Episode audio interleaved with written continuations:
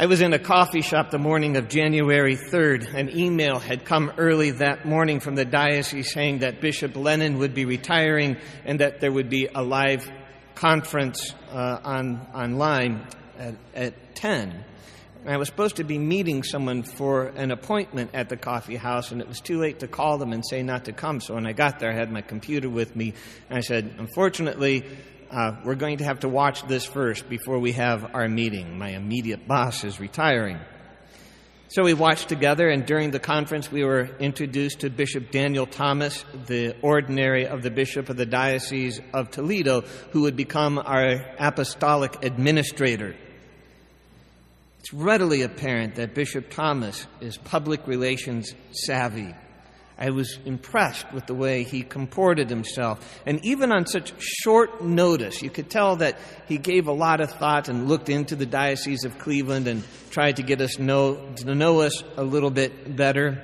It was almost flawless, except as he was going through the counties, you know, and on the eight counties that make up the Diocese of Cleveland Summit, Lorain, Geauga, Even last night, a group of priests were together to celebrate another priest friend of ours becoming a pastor, and that was the topic of conversation. He was great, but he doesn't know how to pronounce Giaga. There is one thing, however, that he said that I would like to address. It was an off the cuff comment, and always a dangerous thing to do. But in response to something that was said to him, he said, Well, I'm not a saint. And when people say that, they mean, well, I don't do everything perfect. I'm not perfect. And with no disrespect to our apostolic administrator, matter of fact, I wouldn't mind if he did become our bishop. There was a few people visiting the parish who were from the Diocese of Toledo who says, you can borrow him, but you can't keep him. We like him. He's a very, very good man. And with much gratitude to, to him for giving me something to preach about this weekend, I suggest however, that the phrase he used, of course, I'm not a saint, should be stricken from the, le- the Catholic lexicon of sayings. It's as if there is a saint somewhere out there walking around saying, I'm a saint, and obviously I can't do that, but you're a sinner, so you can get away with it. Knock your socks off. But as we talked about recently, we're all called to be saints. There are only two options there are saints and there are not saints. There are those who are destined for heaven and those who are destined for hell. Those are the only options. And we aren't talking about those declared saints by the church. A saint is anybody, all of us, who make it into heaven. And that's what we're striving for. Or why would we bother to be here? Why would we have these baptisms today? One becomes a saint through love, love of God and love of neighbor. So here are two things to keep in mind on our road to striving to become a saint. The first is that saints are not perfect every way, every day. Jesus was perfect. Everybody else needs a Savior, needs Jesus, especially those who don't think they do. When St. John Paul II was declared a saint, there were many news agencies that called foul. They said he wasn't perfect. He made mistakes, some pretty big mistakes during the sex scandal. But a saint isn't a saint because he doesn't need a savior, or that he does everything correctly, or the way I think it should be done. He is a saint because he strives so hard to love and be faithful as Mother Teresa said, now St. Mother Teresa, God doesn't ask you to be successful, He asks you to be faithful. In humility, we know that we are not perfect, and we accept that we need a Savior. We will never be saints under our own steam, but need Jesus. We need the church. We need this faith. We need our community. That being said, it's not an excuse not to strive to be better. We cannot be satisfied with being mediocre. There are some non-Catholic churches that have slogans on their boards outside that says, come here. God loves you just as you are. And you know what? That's true. Catholics believe that also. He loves you, God loves you, for who you are because He made you. and he who is love loves you because you are you. But neither he nor your Catholic faith is satisfied in leaving you there. In a similar way, people may have loved Stan Hywet Hall, but leaving it untouched was no way to appreciate it. It's constantly being renewed and fixed up and repaired and having new things happen there. God and your faith loves you and sees more potential in you. And you should too. It's too little for you to be my servant, God says today through the prophet Isaiah. I will make you a light to the nations. And St. Paul tells us today, you have been sanctified in Jesus Christ, called to be holy.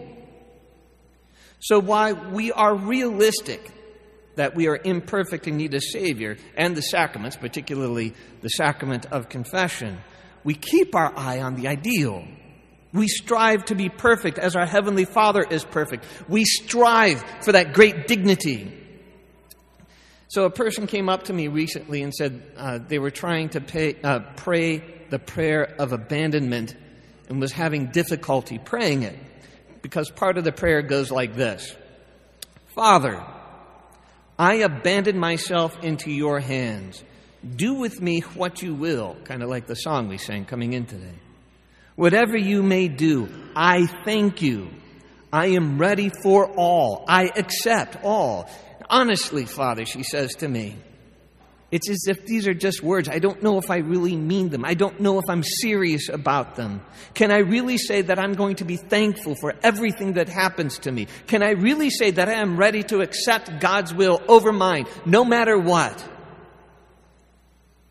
And I told her, Of course not. From time to time, you are going to fight God's will in your life. There will be days that you won't feel like being thankful. There are days that you are going to look up into heaven and cry out, Why? But do you really want to pray a prayer that says, God, I kind of abandon myself into your hands?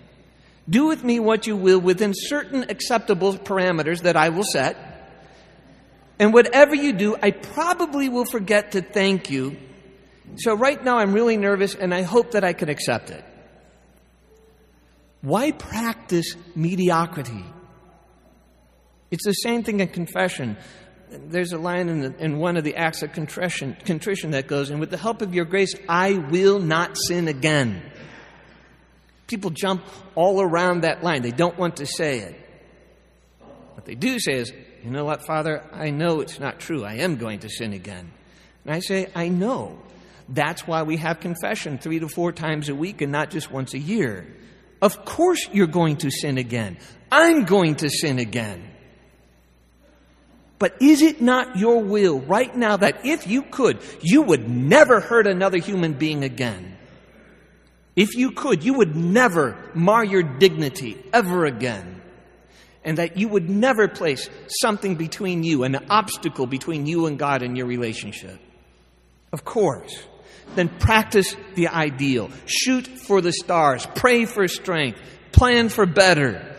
Stand on hope, desire improvement, and set your standard high. I will not sin again. You know, when you expect a child to be mediocre, they will be mediocre. When you set your expectations higher, they will achieve so much more. Maybe not everything, but a lot more. Do the same for yourself. And I know it's a tricky line to walk. It's called humility. The definition of humility is truth. It recognizes that we have weaknesses, but we also have great potential. It is this truth which God wishes you to walk. It is the, dichot- uh, the, dichotomy of the confessional, recognizing that we fail, but that we also have much potential, right? And too much emphasis on either one leads to sin. But when we properly balance our faith, what a gift to know where we need help and where we can shine and excel. It's part of the joy of being Catholic.